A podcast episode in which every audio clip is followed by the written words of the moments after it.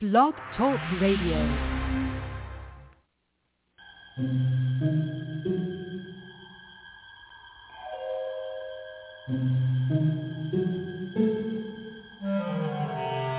Archangels, ghosts, and Bigfoot, oh my.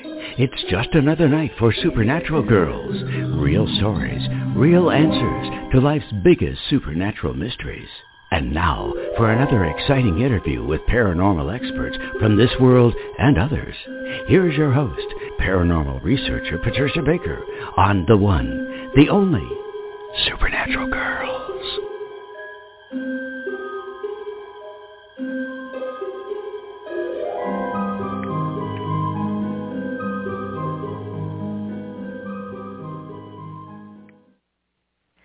Welcome everyone to another exciting episode of Supernatural Girls Radio. I'm your host, Patricia Baker, and I am here without Michelle this week. Michelle Claire, my co-host, is traveling. She'll be joining us in another couple of weeks, and she said, say hello. She's sorry she's missing this show because our guest, Gregory Little, is so, so fascinating and he has a new book out. We're going to be talking all about it, Origins of the Gods. My goodness, I love this book. You have to get it. It is amazing. It brings so many pieces together, and I just can't wait to bring him on. So I'll make these announcements quick, but anyways, I got to announce a few things. A number of you asked what happened with Daniel Duke last week because he didn't show up. And Michelle and I were so disappointed because Daniel's been on the show before. He is the great-great-grandson of Jesse James. And we were excited to talk to him about his new research into Jesse, Billy the Kid, and secret societies. I don't know exactly what happened uh, because we had, as usual, confirmed everything with him. He said he would be arriving to the radio board to participate, but apparently he was not up to it for whatever reason. I invited him to give us a call so we could possibly do a pre-recorded show and air it at a later time. I have not heard back from him. So I hope he's all right.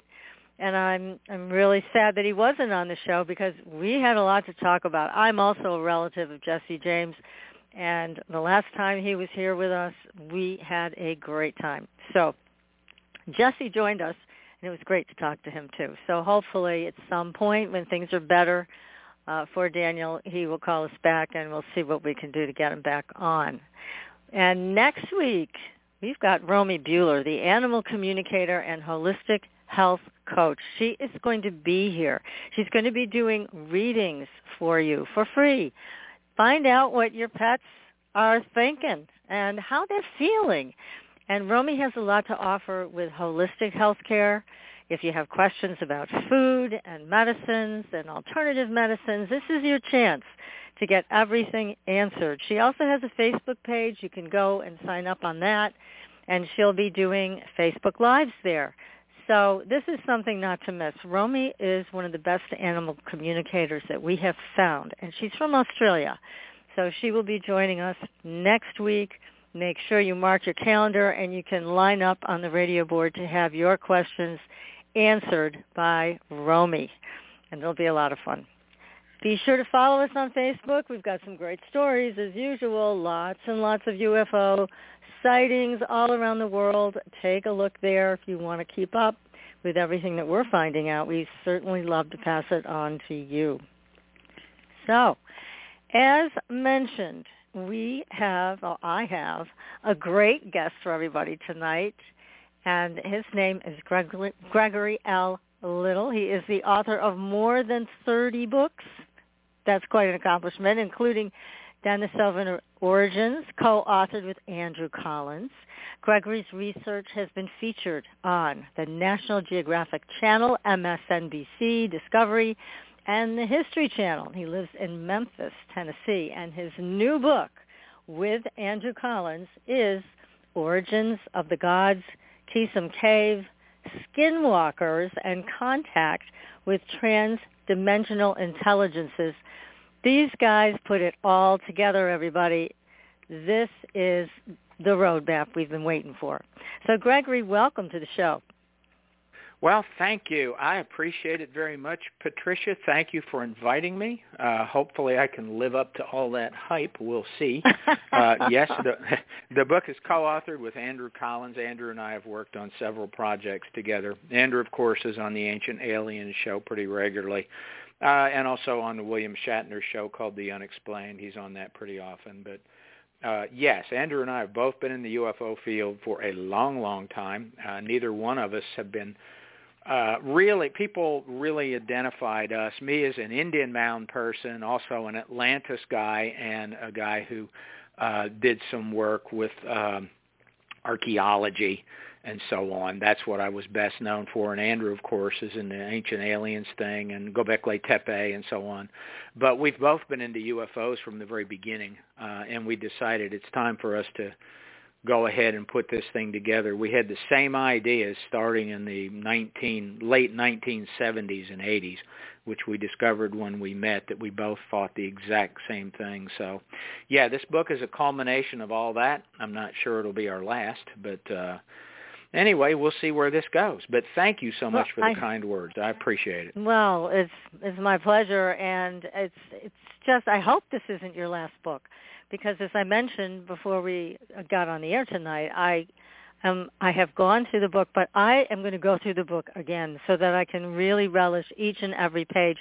You and Andrew have given us so much really, really good information so that instead of seeing this paranormal world as it's very divided and it's it's Mothman and over here and it's life after death over there and then we have Gobekli Tepe and ancient civilization somewhere else. You bring it all together in a way that makes sense and that's what we need. That we need to understand how it all comes together. So you're talking in the book about very exciting things like plasma, photons. Yeah I mean, these are these are terms we need to understand and and hear from you more about how this brings all of these events together. You also talk about Mothman, skinwalkers. How does this all fit together? So I'm going to let you start wherever you want and bring us up to speed on this. Okay. Well, that's all right. I'll see where I can go with this. All right. So I usually start or at least I usually get to the point where I ask people to imagine a jigsaw puzzle. You know, one of those puzzles that has thousands of pieces. Well, in this case, this is a jigsaw puzzle that if you went outside, you'd see it spread from horizon to horizon. And it and when you walk to the horizon, you'd see this puzzle goes on and on. And if you actually walked over this gigantic jigsaw puzzle, you'll see groups of people that are kind of focused in on one little area. And every now and then somebody goes, you know, oh wow, I've solved the puzzle. Eureka, I've got it. And they get a piece that fits and they think they've solved it. But the puzzle is so vast they really don't see anything else. And that's part of the problem with specialization. For example, in the UFO field, there are people that are only interested in what is usually called nuts and bolts. That is, they believe that UFOs are physical craft from other worlds. They're made out of physical matter. You know, you could bang on the sides of them or whatever, and they have entities in them, living beings, sort of like us. And anything that doesn't fit that, they're not interested in it. For example, a Bigfoot. They go, ah, that doesn't have anything to do with UFOs or maybe a person that's going into a haunted house over and over and they're finding you know they're they're getting phenomena. And well the nuts and bolts person would say well that really doesn't fit. And that's the problem with this kind of vision. You're looking at just one little area and it is tricking you. It is really tricking you. It's like a trickster and it's hmm. leading you to believe that you understand this but you're not really seeing what's going on the same thing would be true for the people that are just ghost hunting or the people that are just interested in any one phenomenon. That's the problem. It is a gigantic field that the paranormal is a gigantic field that includes lots of things. Everything from ancient alien reports, which I think need to be explained, ancient reports of angels. You know, we have all this biblical information of beings that are talking to humans, delivering messages, which is what an angel is. It's a messenger. But they also perform other actions. They take people for a ride in a whirlwind now and then, but they've never been defined as extraterrestrial beings. They've always been defined as angels. We have the same Right. kind of lore. Yeah, we have the same kind of lore in the Islamic world. We have the same thing in the Hindu world. Uh, these kind of, of reports go back thousands and thousands of years. So we have ancient reports of angels. We have modern UFOs, modern UFO abductions. There are the contactees in the 1950s and 60s, which a lot of people say, oh, well, they all made it up. But they didn't. The con- some of the contactees, uh, these are people who reported well, they they told a story like they were outside in the desert or they were by a lake and suddenly a light comes down from the sky and a flying saucer lands on the ground in front of them and somebody a door opens, somebody walks out and it could be a Nordic looking woman with long blonde hair or a Nordic Nordic looking man with long blonde hair who's real tall, or it could be an alien gray, what look what looks like one of those little gray beings, or it could be any other kind of being. And the being walks out and says, "Hey, we are from Mars, we're from Venus, we're from the moons of Saturn, wherever." And they say, Mhm. "Yeah, we live there. We've been watching your world, and uh, you guys are doing stupid stuff with nuclear energy, and you're probably going to destroy yourselves, and we're here to save you." That's what the contactees were all about. So they all Mhm. heard the same story. Uh, the contactees did, but of course uh, they were lied to, and we'll get to that in a, in a little bit about why they were lied to. But I do believe some of the contactees were telling exactly what they perceived to happen to them. But then there's apparitional phenomena, apparitions of the Virgin Mary, some of which are very, very profound and incredible with lots of evidence and information from them. There are also weird people in history like Joan of Arc. How do you explain someone like Joan of Arc who who in the 1420s got messages from what clearly appear to be angels telling her to do something which was impossible for a, a teenage girl in France to do. And she did it. She followed their instructions pretty carefully, and everything they told her came to pass. Of course, the ending, we know why it ended the way it did because she went further than what they told her to do. Then you have people Uh-huh. like Edgar Cayce. Edgar Cayce, this the America's most famous psychic, how in the world did this person, how in the world was this person able to do these health readings on thousands and thousands of people? And the health readings were very very accurate. And we know that because medical researchers have studied those run them down to find out what happened and in general the medical literature tells us Edgar Cayce's health readings were correct at least 84% of the time it doesn't mean they were wrong the rest of the 16%. They weren't able to really collect enough information to see if he was right or wrong. But basically, mm-hmm. how do you explain all those things? Everything from ancient aliens to modern people who see ghosts or apparitions, people who see UFOs. How do you explain all that? So what Andrew and I wanted to do, what we see it in a different way, and we see the jigsaw puzzle that I've been describing here as really one complete mosaic where everything does in truth connect, but it connects beneath the surface. The connections aren't as obvious as they might appear to be. They, they are beneath the surface. And we wanted to really come up with kind of a theory of everything, something that would explain it all. So that's what we tried to do in this book, explain it all. And the truth is, it all goes back to shamanism. It all goes back thousands of years when shamans started interacting with the other world. Shaman began interacting with, some, call it a spiritual world or whatever you want. Uh, I'd love to get into how the Native Americans talked about it coming into being and Yes, how it works, and that kind of leads Mhm. us into all of it. So is that, is yeah, that let's where you want do me to that. go? And yeah, and Yeah. before you start that, I just wanted to mention one thing. You know, you talk about how people get really narrowed into one subject, and this is what I've seen a lot too. It's and they dismiss other things, as you mentioned. So if it doesn't fit, into their narrow perception of whatever it is they're involved with, then it gets dismissed. That is no different than the archaeologists who find things that don't match the timeline that they think Yeah.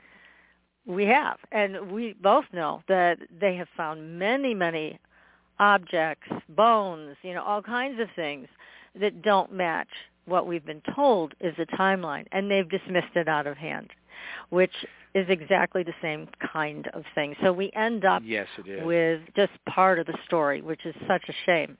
We're missing out on on so many wonderful experiences, pieces, etc. But if they don't match the narrative, then we don't get to hear about it until people like you and Andrew come along. So I just wanted to mention that's that. that that's a really good point. Let me make let me give a simple example of that. I have um, friends and I had some relatives who were archaeological excavation employees. That is, they were they were archaeologists and had degrees, and they actually conducted the excavations. And these are young people that almost always do the excavations. If you've ever been on an excavation, uh, it is not for older people. it is a young person's work because it is strenuous and very meticulous and dirty. Conditions are usually bad. But here's what I was told by several of them.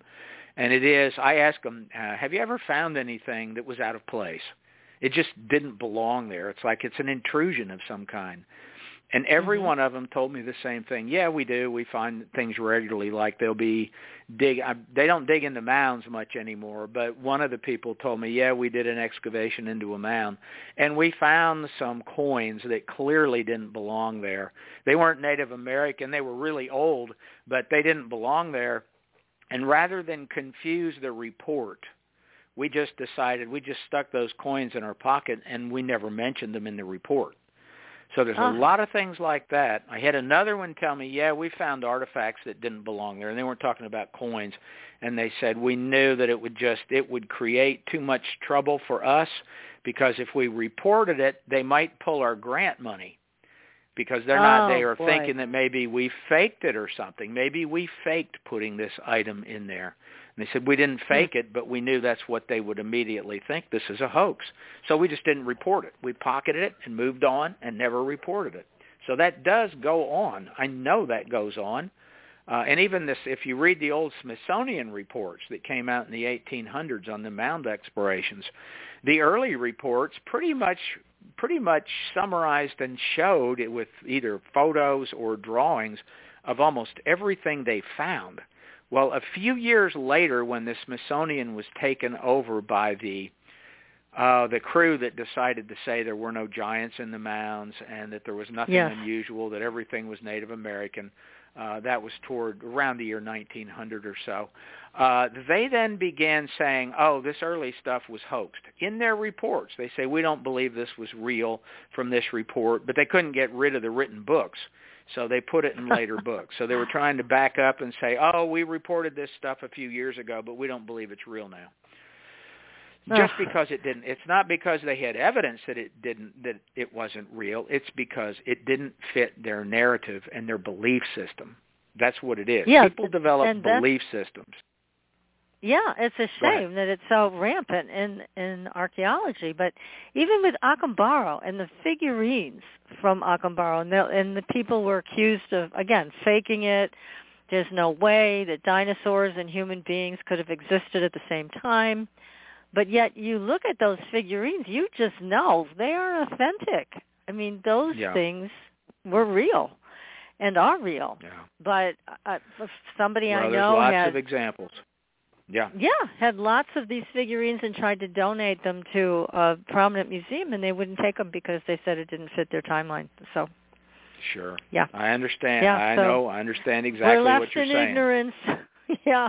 well, let's do the let's do the Native American belief system in this because that that's really other than the jigsaw, that's my starting point. That really leads Let's to it all. So, uh, the Native Amer- Native Americans. We're talking about the ancient Native Americans. We're talking about the mound builders, uh, the Zuni, the Hopi, A bit of it's from the Navajo. The Navajo are kind of latecomers to the Americas.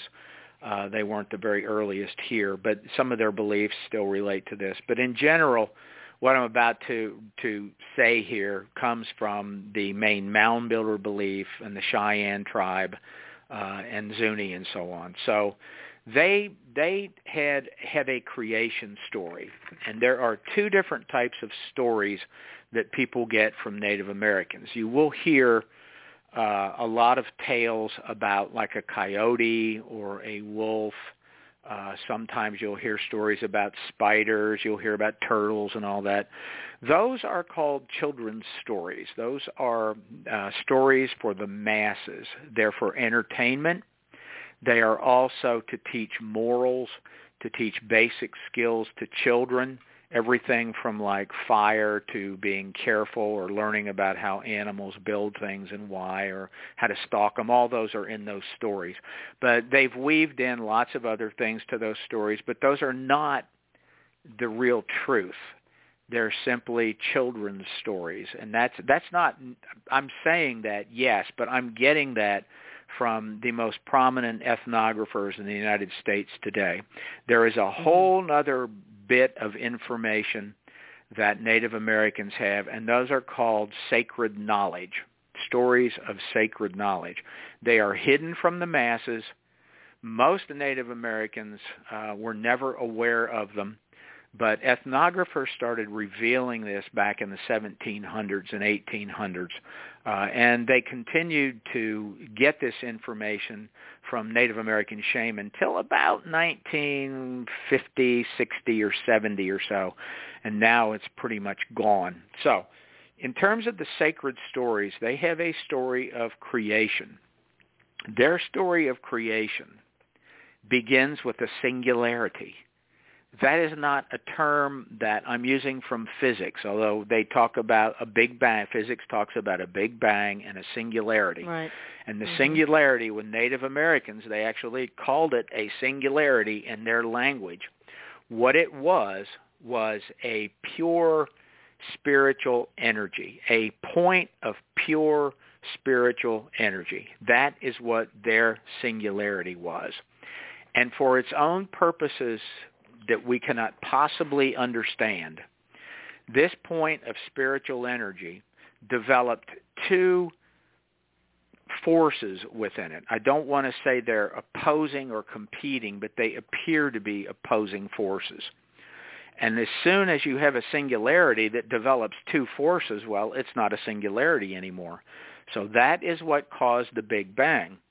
Now they didn't call it a big bang. The Zuni called it. They called this uh, single point of spiritual energy the container of all, and they said that for some reason it thought outward. Now that's just the Zuni tribe's belief system, and the Zuni are the oldest uh, ancestors of the ancestral Puebloan people, better known as the Anasazi. Uh, they still exist today. The Anasazi are the the ancestral Puebloan people in the Southwest, and the Zuni are probably part of them too. So, all right. So this singularity, when it developed these these two opposing sort of forces within it, it expanded instantly. And in the Native American belief system, it created a three-part universe. One of those forces is called the upper world. The other force is called the lower world. And the act of creation split those two apart. And they each represent a primary force. I'll give you the name of the force in the middle. There is a middle world. The middle world is the physical universe or the earth. And since we live on the earth, I'll just talk about the earth. The Native Americans did the same thing with children. Uh, they talked about Earth and they said, oh, it's suspended in four corners, the four direct, four cardinal directions, uh, and that um, it it is the physical world, and that these two forces interplay on it. So I've already given you that little piece. The the physical right. world in this belief is a double-sided mirror with a three-dimensional interaction space on it. So let me explain what that means and why it's that. So the two forces, the upper world force is known as the force of creation or the force of order, O-R-D-E-R, order in the universe. So you have the sun's movements that are very predictable day to day and year to year. Uh, you have the movements of the moon. You have the movements of the stars. All of those are very predictable. And then animals that lived in the sky, which were mainly like eagles and hawks and ravens and such, uh, those were associated with this upper world and the upper world of creation. So creation is a spiritual force. The lower world or the underworld is the spirit of disorder, disorder uh-huh. or chaos. Okay. It's also known in physics as entropy. Entropy is a truth in physics that simply says whenever something is created, the process of entropy instantly begins, and entropy is the breakdown of everything everything eventually breaks down to its most priority, primordial element, whatever that may be. So entropy is, is the exact opposite of creation. Creation puts things together and makes them, creates order out of things. Entropy tears them apart. It's the exact opposite. So those are the two spiritual forces. So you have entropy at the bottom, creation at the top, and then I said the earth, the physical universe, is a double-sided mirror. What is it reflecting? Well, one of the mirrors reflects entropy from the lower world. The other one reflects creation from the upper world. So everything that goes on on the physical world, we're in a three, a really a four-dimensional space, time being the fourth dimension. So we have width and depth and height and that's the three dimensions, and then the fourth dimension is time. The physical world exists, so those two spiritual forces, creation and entropy, can interplay on the surface. It allows them to maintain a harmony. It allows them to exist and maintain harmony among themselves. Into this mix of all this, human beings were sent, and human beings were all spiritual, keep that in mind, Every single thing is spiritual in nature. We're all part of the same spiritual singularity that began it all. Just like Carl Sagan once said, we're all made of stars. He's correct. Everything mm-hmm. in the universe was once connected. And so everything in the universe in the Native American sphere was once connected too, but it's all spiritual in its nature. So we were sent here as spiritual beings to be on the on the face of the earth where these two forces are constantly interplaying. Again, creation and entropy are constantly interplaying. And humans were here to appreciate it, to maintain harmony between these two forces, and to connect with it regularly. That's why we're here, according to this belief system. So shaman were tasked with connecting with this spiritual force on a routine basis. They did it throughout the year in all the various rituals and ceremonies they had. You know, they had ceremonies of uh of the busk, which was when they harvested corn, they had a big ceremony. When they planted the corn, they had a ceremony. They have a ceremony at the winter winter solstice. That's usually a death ceremony. They have a ceremony at the summer solstice. Uh, that particular one is the testasis or Massaum ceremony, which we will probably talk about here in just a moment. Uh, but they okay. had them throughout the year. But the purpose of all those is to connect with those two spiritual forces. That's quite a task. So, uh, my goodness, I mean, there's so much that we're not doing. I mean, maintaining harmony, I'm having a hard time seeing that. Well, we're not maintaining in today's world. That's the whole point. The Hopi right. said. The Hopi said. The Hopi, the whole Koyaanisqatsi. Koyaanisqatsi was their word for a world out of balance. When the Europeans came in, the Hopi said that the uh, that balance was no longer being maintained and the world was going to spiral out of balance. Now that doesn't mean it's going to be destroyed. It means it's going to be out of balance. And when things get out of balance, uh, the spiritual world begins to intrude. That's exactly what it is. Yes, bad things happen. A lot of people get sick and people die and all that.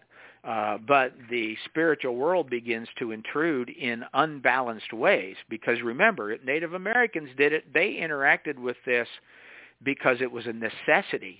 They were told they had to interact with this. Us, on the other hand, we live in a way that isolates us from nature as much as we possibly can. We go out of our way to isolate ourselves from nature. And they lived in nature every day. That's why I say the ancient mindset of these people, the people that built Göbekli Tepe, the people that built the mounds in America or the earthworks in America or the pyramids, their mindset is beyond anything that we can really understand.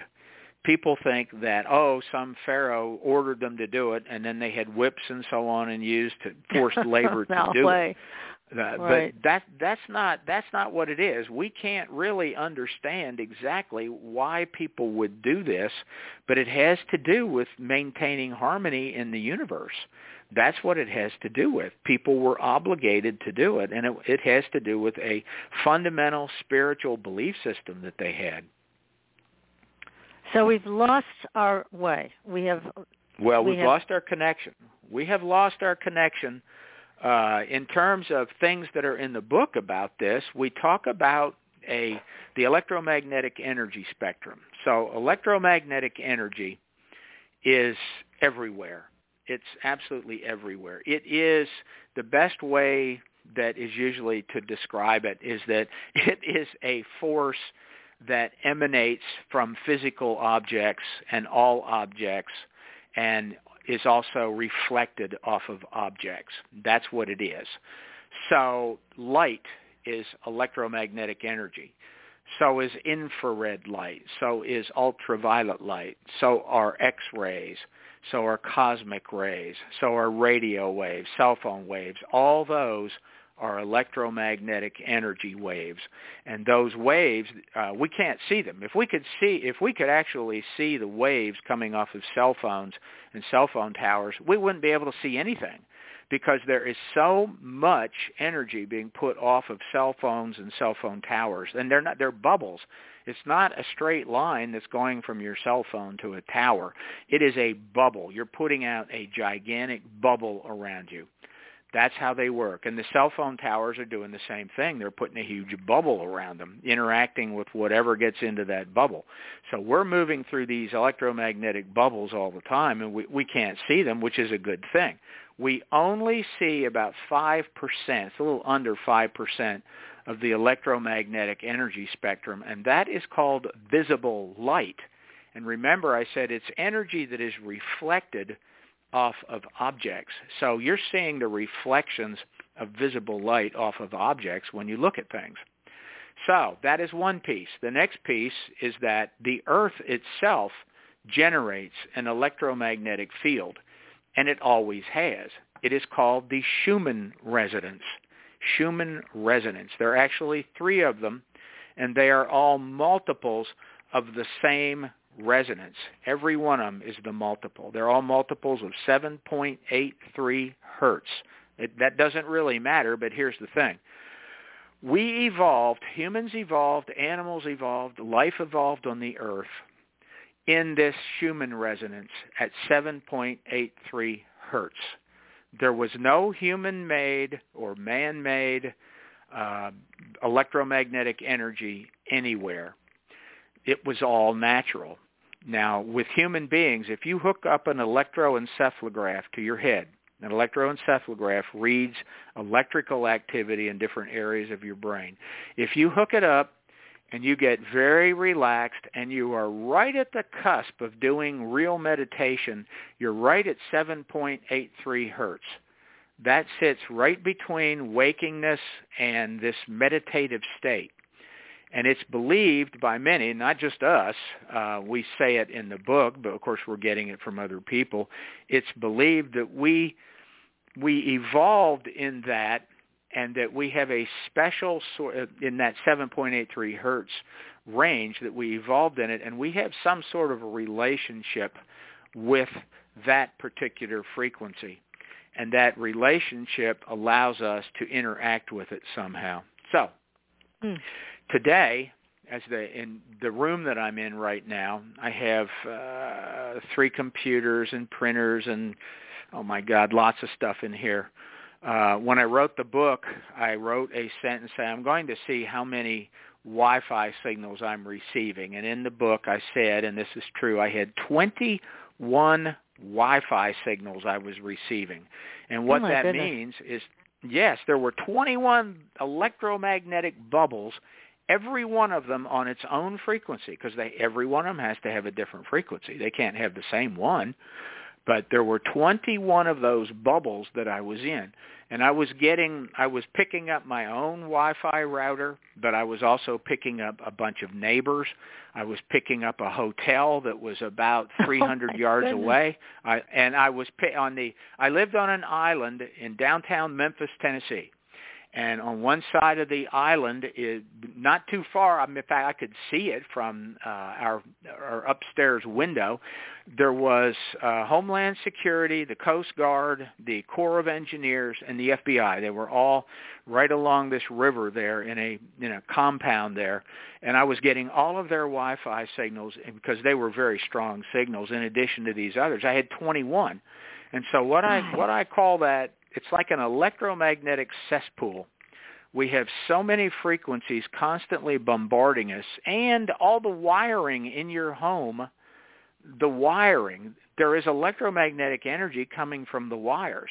And it is it is oscillating 60 times a second. It's reversing itself 60 times a second through electricity. So it's kind of a mess, all right? So there's Yeah. back in the 90s people were identifying uh, with the pro with when when we really started having a lot of um, electromagnetic pollution, which uh, medical journals call it electrosmog, which is a very strange term. Uh, but there Yeah. is a, a yeah in the 90s this disorder began uh, being found, and it's called electromagnetic sensitivity and it was related to people that claimed they could feel electromagnetic fields. They had increased anxiety. There was a constant uptick in, a, in ADHD, attention deficit hyperactivity disorder. Uh, and I'm a retired psychologist, so that's partly why I talk about this stuff. Uh, but anyway, all of these yeah, it's important because I mean you're you're touching on Yeah. things that that people are living. I mean they are yes, the, the levels of anxiety in people today are out of sight. So Well, yeah, it's important that you're talking about this. Well, there's no doubt we've got we've got a it's like a massive storm here all at once. We have everything from a pandemic to a war, and then we have all this electromagnetic stuff that has been in the background since probably the 90s. You know, the internet really didn't exist in the in the 80s. Uh, and it started pretty much up in the 90s. I'm not sure when routers very first started, uh, but they had stuff available for people. I remember using phones uh, to you know you'd stick a phone into a um, some sort of a cradle to use the internet which basically all you could do is connect with universities then. But it's gotten much worse and we know that certain mental health disorders have increased. The the cell cellular providers have done a lot of research. It is true they've done quite a bit and and they really can't find any physiological effects, negative physiological effects, as long as you don't keep your cell phone on your body and you don't talk on it very long where with it up against your ear. It's safe Mhm. as long as it's not on your body and as long as it's not up against your ear for more than say an hour a day or maybe an hour I think an hour and a half is considered heavy usage by it. And that is actually in the back of those little tiny booklets that you get with your cell phone. Uh, it's read. like yeah. it's like yeah, it's basically at the very end of it, precautions and and uh, possible side effects and so on. It tells you not to use your cell phone uh, for more than an hour and a half up against your ear. It may even be less than that now. Uh, and they recommend that you not carry your cell phone on your body, which I mean, who? I guess you could put it in a purse, but who does that? So Yeah, if mental health if mental health disorders are the only thing that's really caused by all this electrosmog or uh, all this electromagnetic pollution. If that's the only thing that's being caused, I don't think they'll stop that because it'll be very difficult, if not impossible, to prove that it's causing mental disorders, uh, and Yes. it'll be just too costly. They'll never hmm do anything. So, all right. So the electromagnetic stuff fits there, and I wanted to bring it in because obviously uh, we get into the the real source of what this the, the spirit. You know, how is it that this spiritual force manifests itself? How does this spirit of may, maybe creation or order or disorder or entropy, how do those physically manifest, or do they? And the answer that we have is yes, they actually do phys- physically manifest, and the Native Americans told us they did. The Native Americans had several rituals that they performed specifically intended to create a physical manifestation of these spiritual entities. And they say, said over and over that these entities do in fact physically manifest, and some of the ethnographers that visited during these ceremonies where they tried to get them to physically manifest claimed that they in fact saw them also.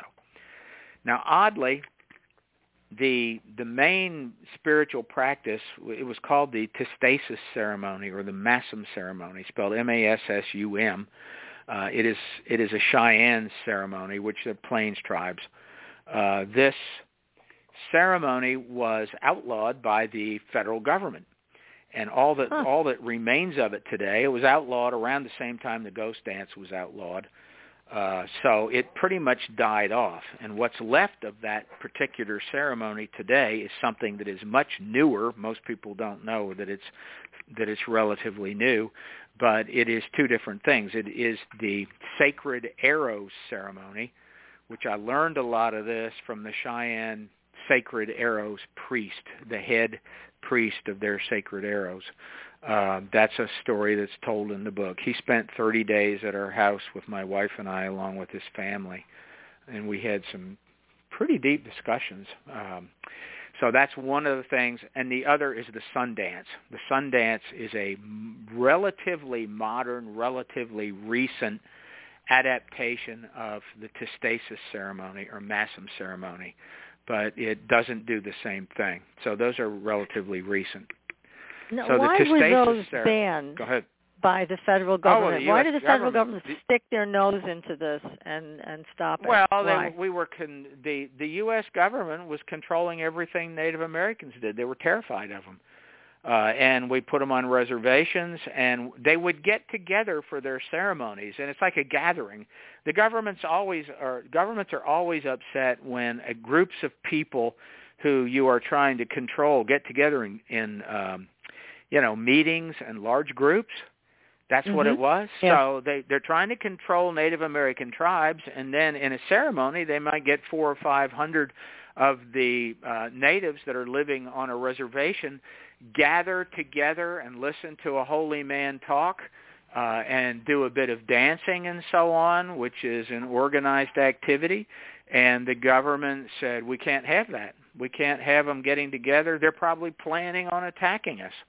That is that is. Um, Oh man, uh, that's what caused the Wounded Knee massacre. The Wounded Knee massacre was all about the ghost dance, uh, and a lot of those Wow. people were believed in the Tsistsistas ceremony, uh, which we haven't really described, and we'll get to it. But uh, the ghost dance, the Tsistsistas had already been um, made illegal then, and then the ghost dance popped out, and it was made illegal.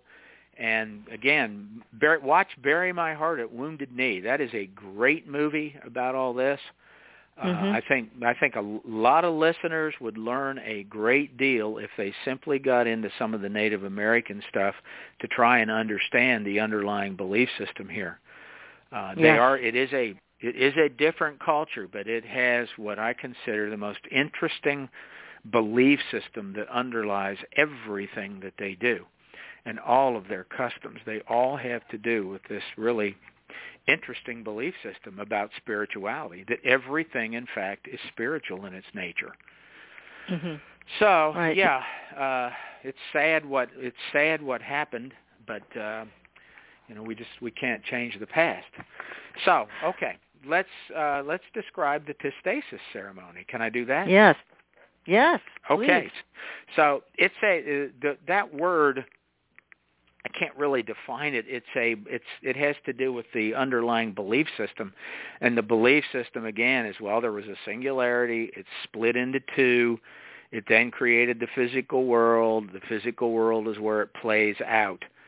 We have to interact with it. It is our obligation here. We're put here by the Creator to interact with this thing. That is what Tsistsistas means. It is saying that all of those are believed in and we accept the role. So that's the Tsistsistas culture. So they had a ceremony one time a year, every year. It lasted for 56 days. Oh my goodness. 56 Wow. days. The first So almost two 28 months. days. Yeah, I know. Wow. But the first 28 days, basically the first half of the 56 days was putting out the word and gathering everybody together and creating the sacred space. And it was done by it began by sending shaman to the Bighorn Medicine Wheel in Wyoming. Now, I've been to the Bighorn Medicine Wheel several times. It is about 10,000 feet in elevation at the top of a mountain which is totally flat. It's above the tree line, so there's no trees, and there's a spectacular view of the horizon in all 360 degrees. And what the wheel is, it's an 80 foot in diameter stone structure. So it looks, it's laid out like a wheel. It has a ring of stones on the outside, and then it has a center ring, or it's a cairn actually. It's a pile of stones with a depressed center is what a cairn is. And then there's mm-hmm. 28 lines or spokes. And so what the shaman did is they would lay down in that central cairn uh, early in the morning before sunrise, and they would look down specific spokes at a very specific time of the year.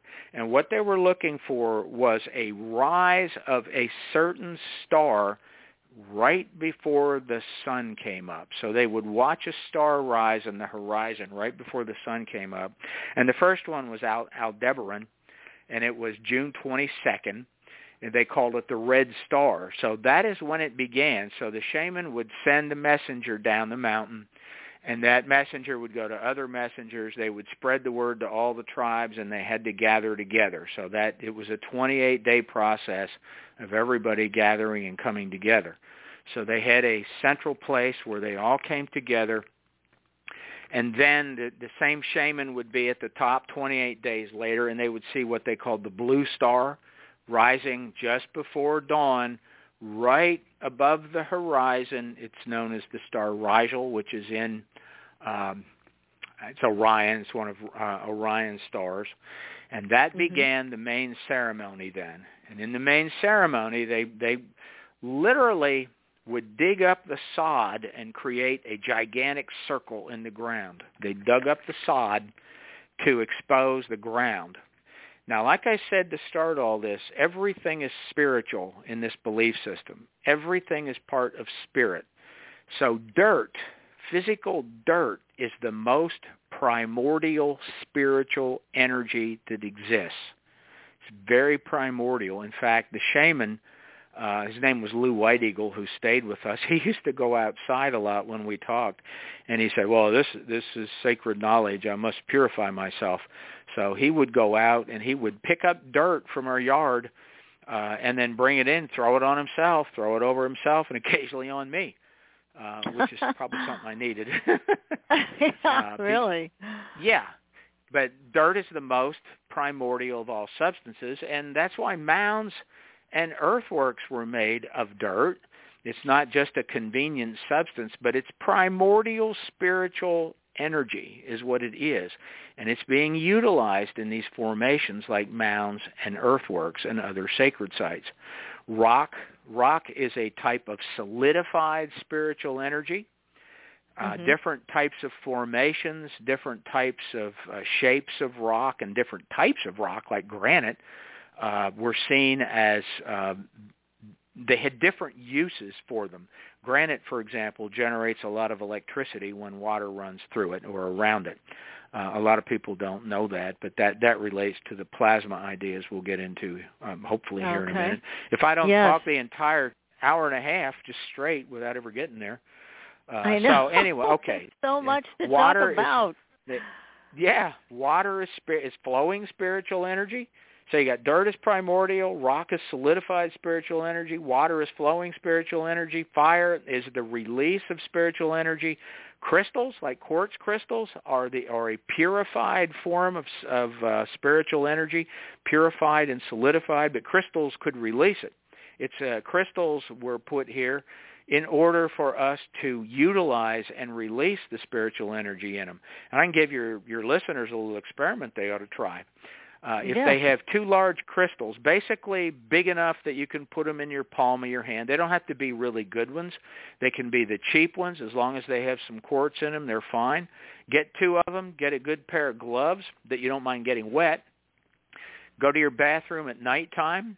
Fill the tub half full of water.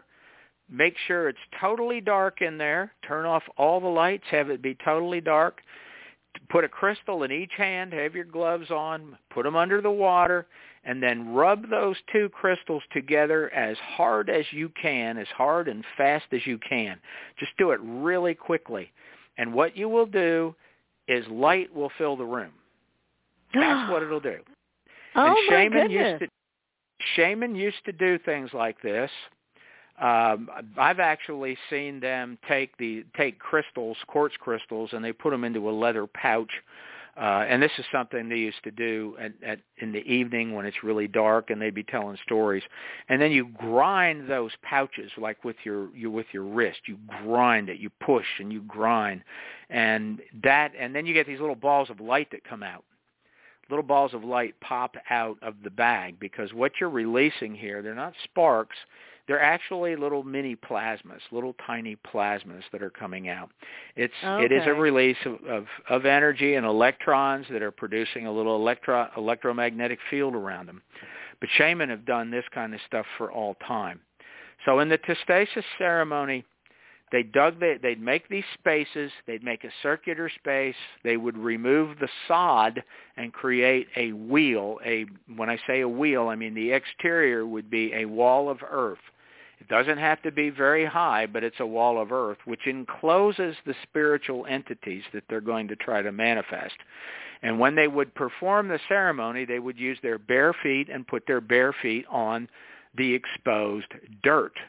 That's why they removed the sod. They wanted to fig- to literally ground themselves, almost like an electrical ground. You gr- ground Mhm. yourself into the dirt, and then they would begin the ceremonies. So they had a ceremony where they reenacted the creation. There was only a very small secret group that ever witnessed and saw that, and that group numbered, as far as I can tell, no more than four or five people in an entire tribe. And then they had a that's ceremony, a hunt ceremony that pretty much involved everybody. But then it broke down into lots of small, smaller secret society groups, and that is where they began to manifest these entities. And the the ethnographers, the most recent ethnographer who wrote about it in the late, well, the late 60s is when he wrote it. Uh, he said that it was identical, that what he witnessed in these ceremonies was identical to what people call the paranormal. He said he saw psychokinesis uh, take place, you know, which is the movement of objects through one's Mhm. mind or, or on their own. Uh, he saw a lot of other things. He saw things floating uh, and objects. So that's the shamanistic part. So shaman have always been tasked with doing this. And they believe that these spiritual forces want us to interact with them. So if we don't interact with them voluntarily in a controlled sort of atmosphere, what happens is they come to us anyway. And when they Uh-huh. come to us, they come in a trickster form. And a trickster is a native, well, it's really a Native American term, but every culture in the world has tricksters and a trickster lore. In England, it is primarily fairies and gnomes. In the Islamic world, it is the it is the jinn, which were the free, forerunners of the genies, but they're still a trickster. Native Americans simply called them tricksters, but they're found everywhere. Native Americans also had little people, which are also found in the British lore, which are a form of the trickster. Uh, the little people pop up over and over in our book, and I tell a story about uh, this uh, Cheyenne shaman that came and stayed with us, uh, having an experience with a trickster in one of my offices uh, which is mm. actually a very in, interesting story that is. And it's right yeah, in your house. In this happened. Yes. This happened uh, well, in your it was house. in my office. Uh, it wasn't in the house. It was in my office at that time. This was in 1989. Um, and this guy was in Memphis for 30 days. It was at a uh, a protest. Uh, archaeologists were digging into a mound in downtown Memphis I was working with the local county government at the time and just drove down there to see what was going on. And I became aware. I tried to become a peacekeeper, and it really worked until this shaman wound up sticking his um, medicine shaft into the face of the chief archaeologist or the head archaeologist. Um, and oh, that boy. kind of that kind of created a problem. But anyway, uh, we invited he and his wife and his kids immediately to come just to stay with us till this thing's over. Uh, and it took 30 days for it to be over.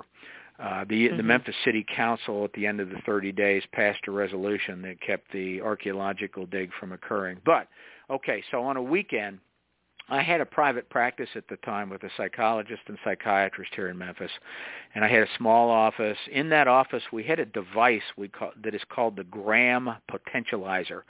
Now, other people have heard me say this, and they think I'm saying grand. I'm not. It's Graham, like a graham cracker.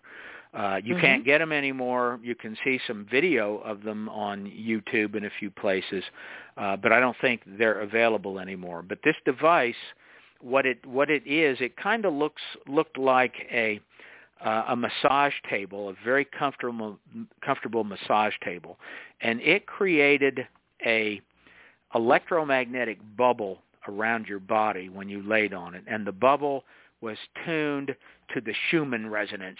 It was the exact Schumann resonance, uh, the same as the Earth, you had a north and a south pole on this because it the, the word magnetic implies that there's a north and a south pole, and it also did this rotation, this really gentle, mild up and down rotation. Um, and it, it was a circular up and down every seven seconds, which was tuned to the ocean's wave cycle. So I asked this guy, Lou White, to go, Lou, do you want to lay in this while I'm doing some paperwork? I had some insurance paperwork I had to fill out. And he said, yeah. So I put him on it, turned it on, and I went to another office. About uh, 10 minutes later, he walked into my office very shaken up. I kind of looked at him and said, what is wrong? And his exact words, his first words, I remember distinctly, little blue people. And I went, what? Oh, no. he said, little, little blue people, little blue people are in the room. I said, what are you talking about? So he told me the story very quickly. He laid there. He shut his eyes. After a few minutes, he became, he felt like somebody was watching him. So he opened his eyes. There were three large windows looking to the outside in this room. And he saw these little blue people, which he said were about three and a half feet tall uh, they were just they had some sort of sort of blue fabric of some kind on their entire body. They appeared to be sexless, uh, but they they were looking at him through the window, and he got a little concerned about it, obviously. But then suddenly, they started literally melding themselves through the window through the walls of the room, the exterior walls, it's like they were just walking through the windows and the walls, and they surrounded him. And he had suddenly he had paralysis. And then with their little hands, they started poking his body with their with their fingers, and that Oh, terrified him. And Oh, that my goodness. when he got terrified, he it broke his um, the spell of being paralyzed And that's when he got up and walked straight over to my office. So immediately, I when he told me the story, I got up and said, "Oh, I want to see these little blue people." Yeah, and I really. walked over there. yeah, so I went into the room. The device, the Graham potentializer, was still doing its rotation up and down. It was still on, so I turned it off, and I didn't see anything else. So I asked him uh, for more details on the description. He was describing something that almost sounded like Whitley Strieber's Aliens, the little grays. So Uh-huh. I showed Lou when we went back to the house. I showed him Whitley Strieber's book uh, and the cover with, of his book called Communion, where he has that gray on the front. And Lou said, Mhm. uh, n- "Not quite." He said, "They're almost it. That's sort of it, and but not quite." And he said, "These were little people." And little people in Native American lore are spiritual beings that are tricksters. And that's what he said that it was uh, I asked him too. Do you want to use that device again? And I'll bet you can. You know the answer. Yeah, I think I can imagine a big no to that one. But Yeah. you know, when you talk about these beings, whether they're the little blue people or fairies or gnomes, I mean, there's a negative con- connotation to the word trickster. So, Yes. is it that these are negative entities? I mean, what is what No. does this mean Nope. when you call them tricksters? The tricksters? not evil at all. These two forces aren't evil too either. You would think that you know the that creation would be good and order is good and disorder and entropy are bad, but they're not. They're just two sides of the same coin. Uh, it's Mhm. like the inevitability of this universe. Everything is created and everything winds up being torn apart and is destroyed. That's just the nature of it. The trickster is is never seen in Native American lore as evil, although if you if uh, certain tricksters can lead you to your death. That you know, Oh, and yeah. in in in England they've The talked pug- about it a lot. You follow the yeah, you follow these little creatures, and they will you get lost in one of those moors over in England, and there's stories about that. Uh, and same thing here, same thing in the Native American literature. But the trickster's not evil. The trickster is a test, and the test Mhm. is uh, that's going on is a test of the percipient or the person interacting with the trickster. And if you can get by your initial interactions with a trickster and maintain that your harmony and so on, it will lead you to much higher spiritual truths. Edgar Cayce is a really good example of this. Edgar Cayce Edgar Cayce used to interact as a child with the little people. That that I don't know how much uh, listeners will know. Some will know a great deal about it. But Cayce started seeing dead people after he watched his grandfather drown. His grandfather fell off a horse, and it knocked him out, and he fell in water and drowned. Edgar started, and I believe Edgar was four years old at the time. And Edgar Mhm. started seeing dead people after that. And then suddenly he started seeing little people. They started coming to him. And at age, around age 13, an angel appeared to him. But it, it appeared to him the same way it does to everybody else. And that is, there's always a light involved the room lit up, a big ball of light was there, and then what he saw as an angel appeared, and the angel asked Edgar what he most wanted to do in his life, and as it turned out, the angel said, okay, you be a healer, especially of children. Now, that, that in and of itself uh, led Edgar Cayce into his psychic readings and healing. He was doing what he was told. And I've often been asked, I mean, we are big people in the Cayce organization. When I say that, my wife and I are life members. She she just got off the board of trustees of the ARE and we both have done Oh. loads of stuff there. We're going there next week. So ah, terrific. yeah. So, but here's the thing. I'm often asked, you know, was Cayce ever wrong? And my answer is yes. Edgar Cayce was wrong about several things. And let me tell you, all the areas that he was wrong about in all of his readings, he gave almost 15,000 readings where every single word of those readings is written down. And that's the beauty of, of Cayce stuff. He's the only psychic where everything he said was written down so we can test it. Whenever he got things wrong, it is very clear why. And he even said why. They did readings with him about why was this wrong, and he said why. It's the motives of the people involved. It's our motives. Hmm. And that's what Native Americans told us about interacting with the trickster. You have to get by the trickster aspect, and you ha- you get by that by having pure motives.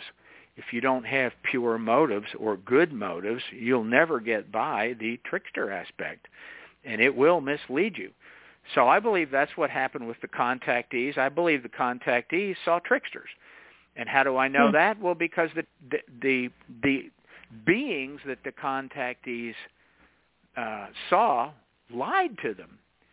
They don't live on the surface of the moon. They don't live on the surface of Venus. They don't live on the surface of Mars.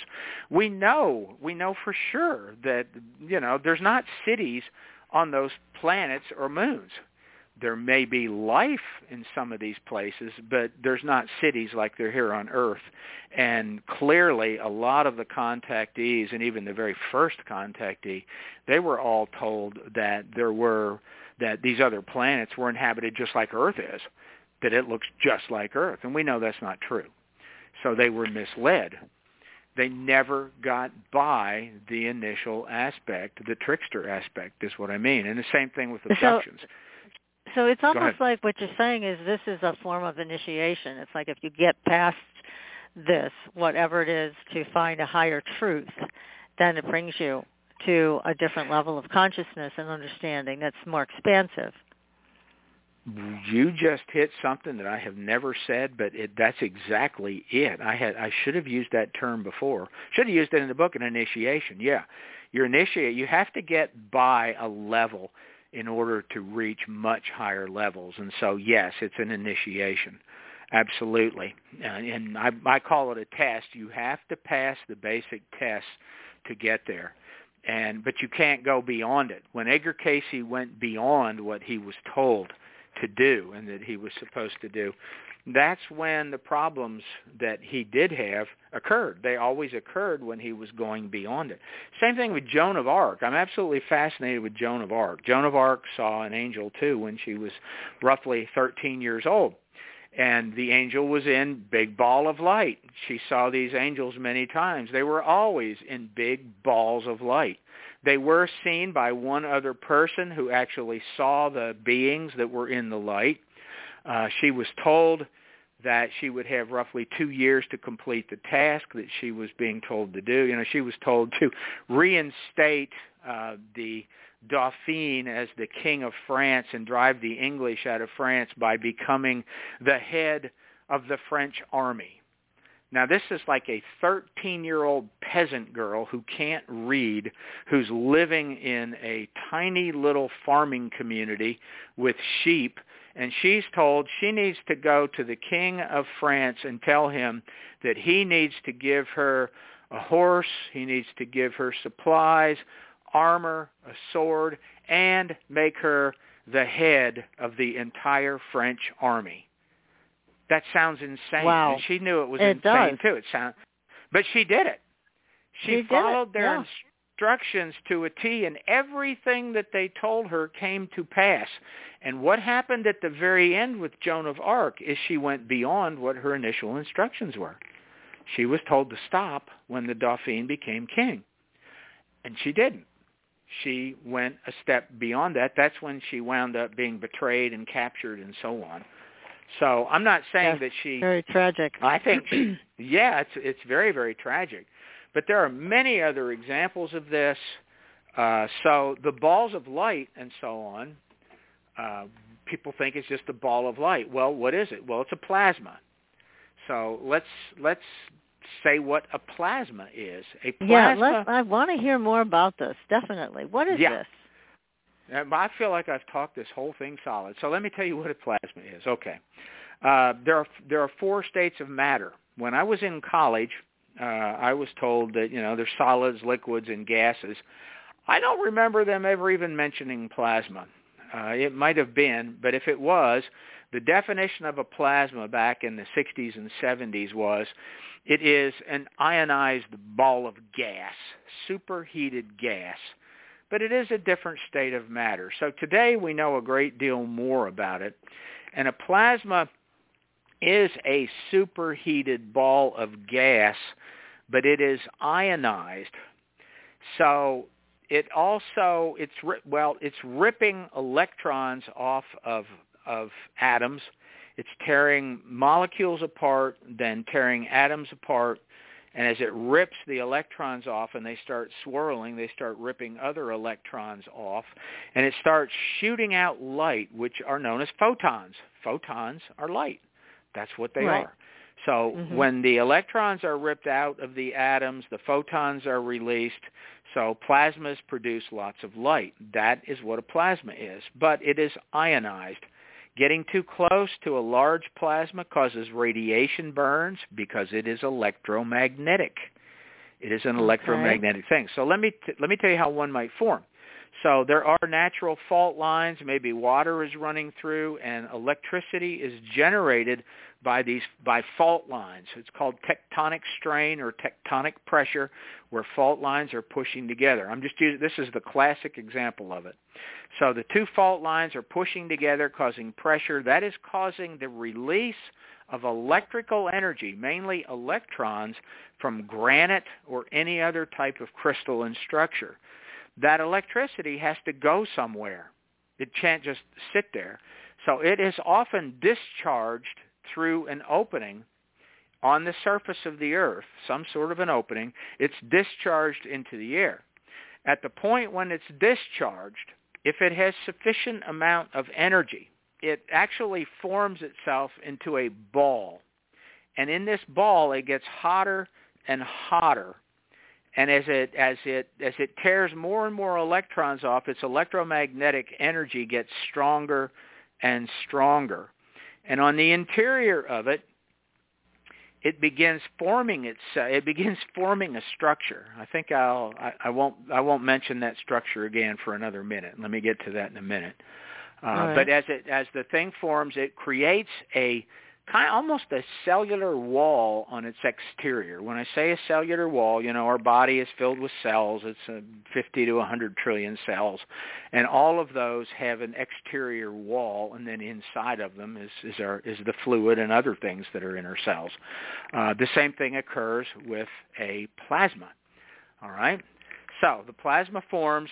It forms an electromagnetic shield around it the electromagnetic shield extends far beyond what you can visibly see with the plasma, the ball of light. Uh, it is very, very hot, can be very dangerous if you touch it. And that, that basically is what a plasma is. That is the, um, the typical explanation, that's the typical explanation of a naturally formed plasma.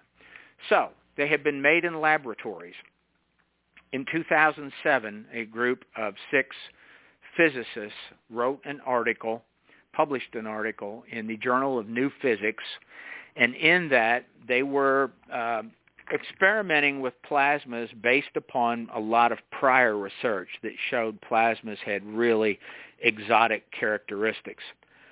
Part of this research was done because of the British Ministry of Defense Condign report. The Condign report, that's spelled C-O-N-D-I-G-N. It's not Condon report, Condign report. Uh, Mhm. Came out in 2006. It was released, and in it, it was the British Ministry of Defense's evaluation of what UFOs really are. And it says point blank that the genuine UFOs are plasmas, and there's two different kinds of them. They're exotic plasmas and dusty plasmas. And so I'm to I'm to explain a, a dusty plasma in a second. An exotic plasma simply means we don't know what the heck is going on with these things. They're pla- Mhm. we know they're plasmas, but we don't know why they are doing what they do. So these researchers, these these um, six physicists, studied them in the lab, and they found the following things.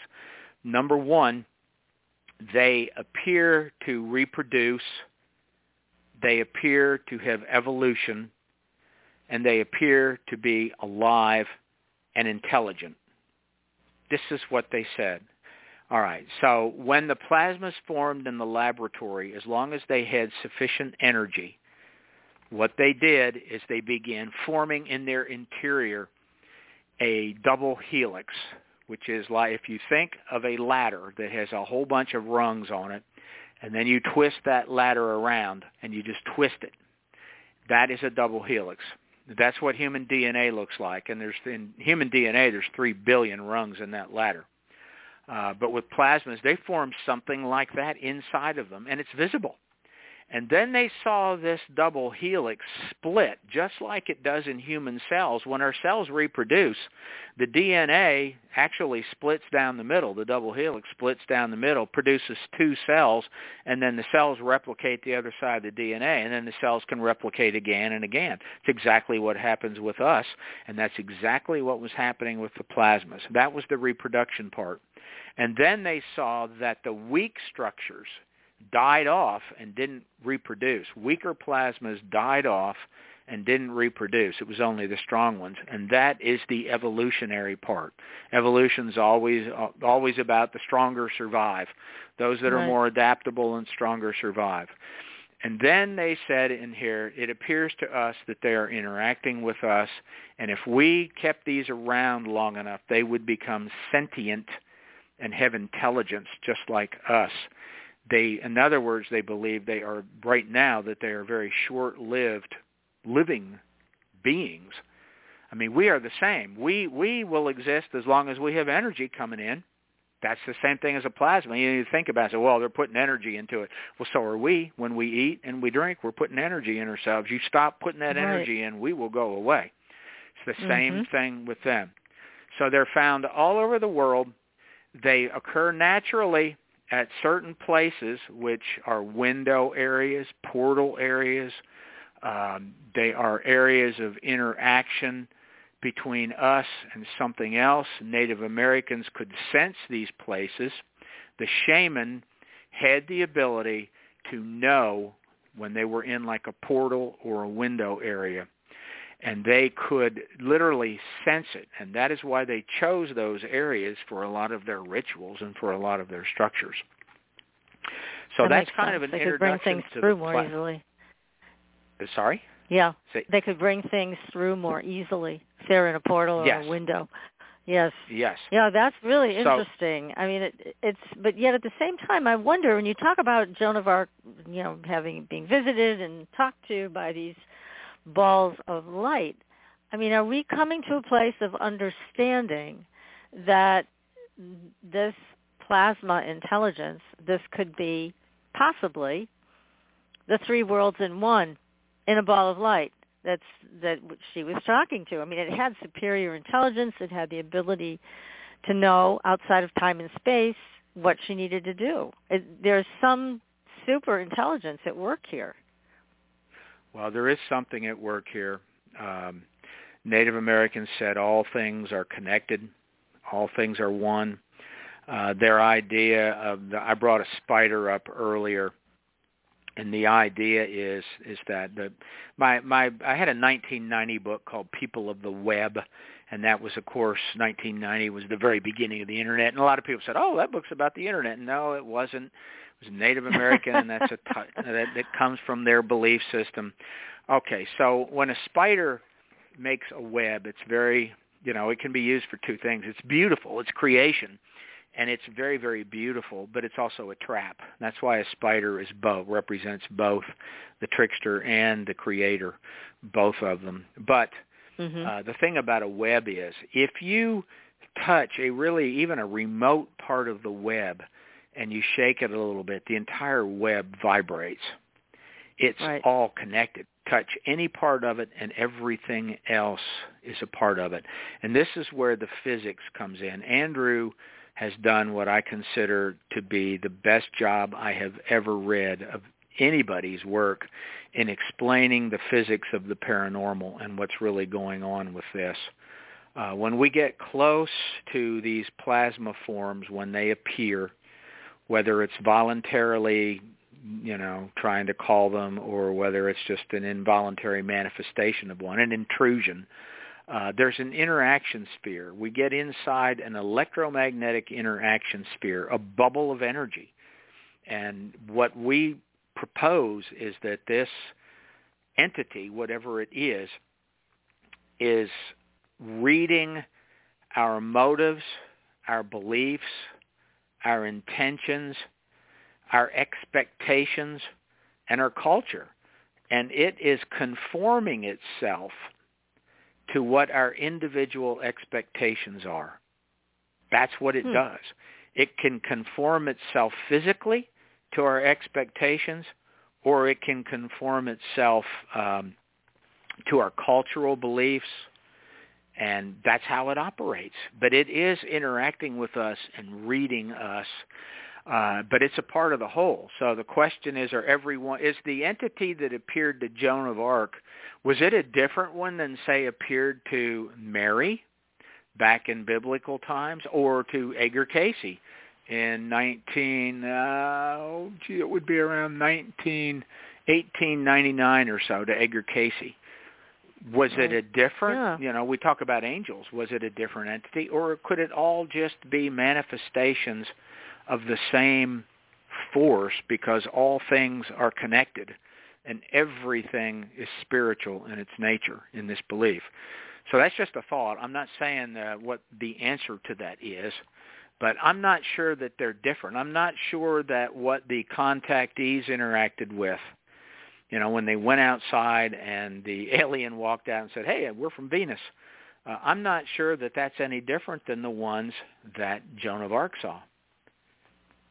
In terms of its of, of its source, the effect mm-hmm. is certainly different, but it has to do with adjusting to the cultural expectations.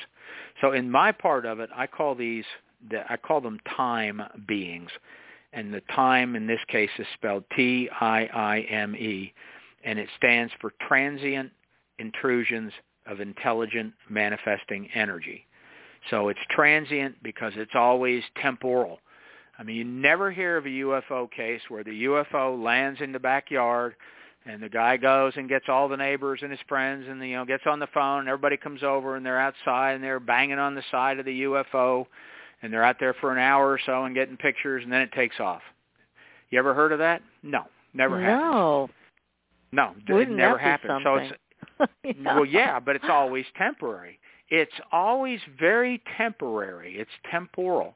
And it's an intrusion. It is something you do not expect. It's like it's intruding into our world from somewhere else, from some other world. So it's a, a temporary intrusion, and it's intelligent.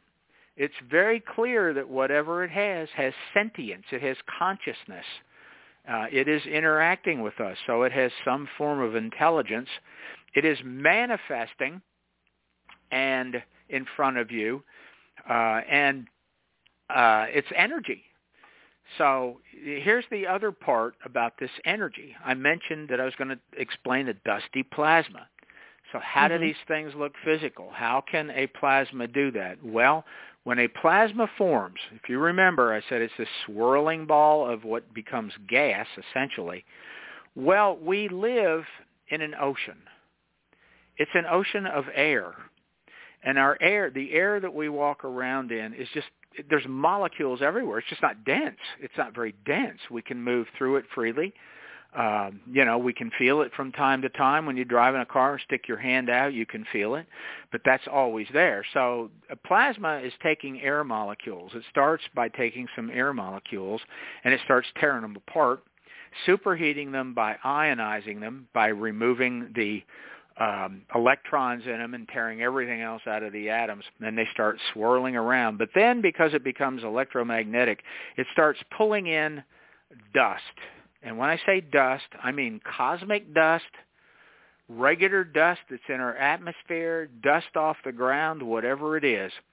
And when it does that, the thing becomes solid. And when it becomes solid, it can become fluid, it can change shape, it can be picked up on radar. That's what the Project Condign from 2006 that the the British Ministry of Defense said that dusty plasmas were so dense that they could be picked up on radar. Uh, they look like wow. solid objects Something. to pilots. They could move around very quickly at what appeared to be impossible angles. Uh, the bigger they got, the more they started taking a sort of oblong or saucer-like shape because they're usually rotating and as they rotate and they're fluid, they start they start flattening out a little bit, more like a saucer shape, and they shoot lights out of them. They can have what look like portals on them, and all that is in that British government report.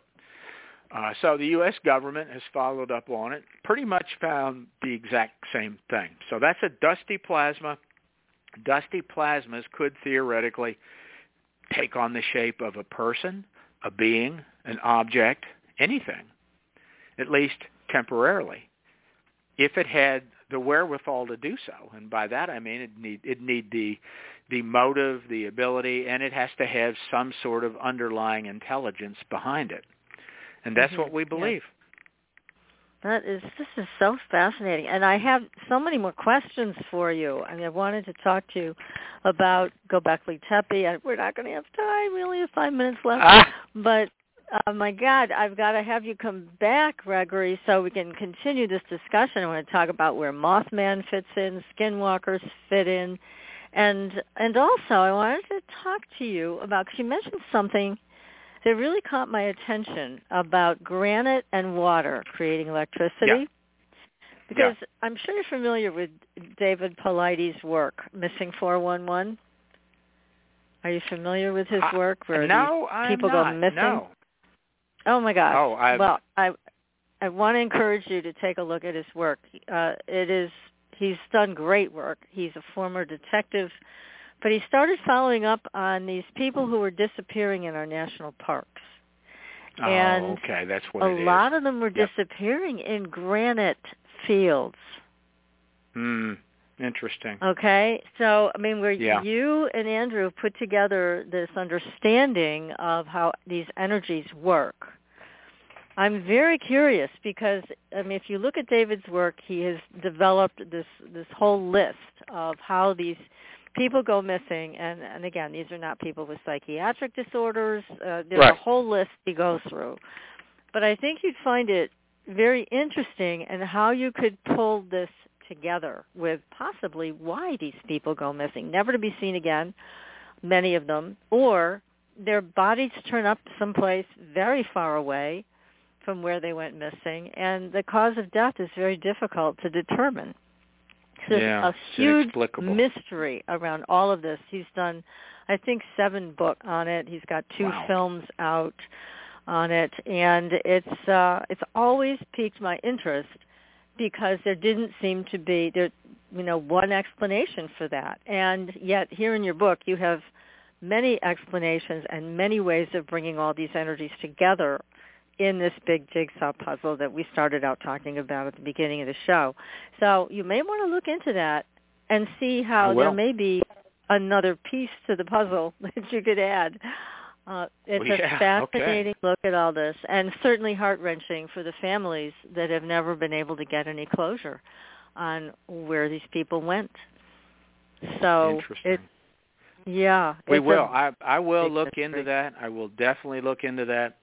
Um, I will. I, I will add one thing. I never got into any most of Andrew's stuff. Andrew's Andrew really started out by telling that shamanism, this search and this interaction with this other force, whatever it is, goes as far back in shamanism as we have archaeological evidence. And so he starts it out at 400,000 years ago in Oh Israel goodness. at a site where archaeologists found, uh, well, really it was a shaman's cave with a lot of artifacts in it. That's how Andrew started it. Because this, this shaman, shamanistic stuff that they've been doing has been going on probably for as long as humans have been walking on the earth. And how they decided all this is interesting. Uh, and I will look up this 411 thing and all that. You got me very curious about it too now. So I will look into it. Absolutely. Yeah, I'd be so interested in hearing your take on it. And you, like I'm saying, you may have some answers here that have been very hard to get. So that would be tremendous. But I would love to have you back. I know you're super busy. You're going to be traveling. uh, But I would love to have you back to continue this fascinating conversation. It's been a wonderful evening, well spent with you. So we will I hope we will do it again. Come back. Yeah. Oh, good. Well, thank you. This is great. Well, thank you so thank much. You It's a pleasure, and I'll see you again. Well, we'll please, back. and everybody, everybody, listen. We have barely scratched the surface of this incredible book. You've got to get a copy. Origins of the Gods, Qesem Caves, Skinwalkers, and Contact with Transdimensional Intelligences. If you love the subject like we do, you are going to love this book. So make sure you get yourself a copy. It's tremendous.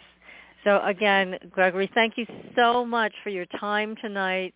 And we'll have Thank to you. schedule another meeting. And thanks again, everybody. We'll be back next week with another great show. Until then, All right. Thank we'll you see so you much. on the All right. Blue Highway. Bye. Thank you, Gregory. Good night. Thanks for listening. Tune in next week for another radio adventure with Supernatural.